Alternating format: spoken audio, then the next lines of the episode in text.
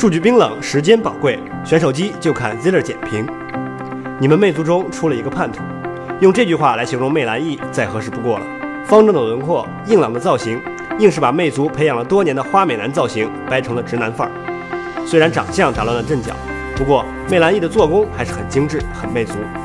正面 2.5D 玻璃，严丝合缝的一体金属机身，质感不输旗舰机。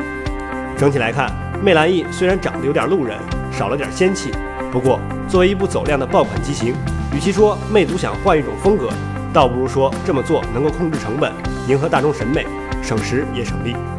配置方面，5.5寸 1080p LCD 屏幕，显示效果没毛病。相机是和红米 Pro 同款的1300万像素 IMX258，成像素质尚可，也没什么毛病。唯一有点遗憾的就是这颗处理器了，联发科黑六 P10。当然了，遗憾的前提是魅蓝 E 的其他方面已经足够好。一方面，你可以说魅蓝 Note 3都用了 P10，但另一方面也可以说 OPPO R9 也才用了 P10。所以，光看处理器去否定一部手机是盲目的，并且魅族自家的 MX6 也才是 X20，显然不可能以下犯上，自乱阵脚。这么看来，P10 还真是最合适的选择了。续航方面，三千一百毫安时的电池容量，五小时续航剩余百分之三十五，这个水平在今天来看只能说是一般。这次魅族的快充也下放到了千元机，实测半小时充至百分之四十五，一小时四十分钟可以充满，符合预期。魅蓝 E 一亮相，它和红米 Pro 的 PK 就成了最热话题。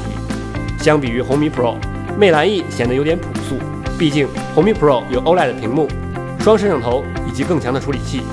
不过，朴素这个评价往往都是褒义的。这个价位的手机，还是讲一讲实用价值吧。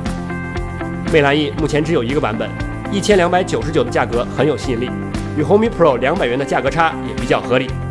购买建议的话，如果你讲究实用性，魅蓝 E 很合适。如果在意性能，喜欢尝鲜，就多花点预算购买红米 Pro 吧。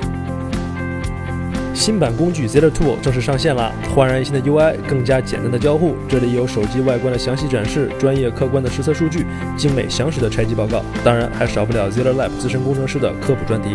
关于手机的一切，我们竭力为你呈现，欢迎大家前来体验。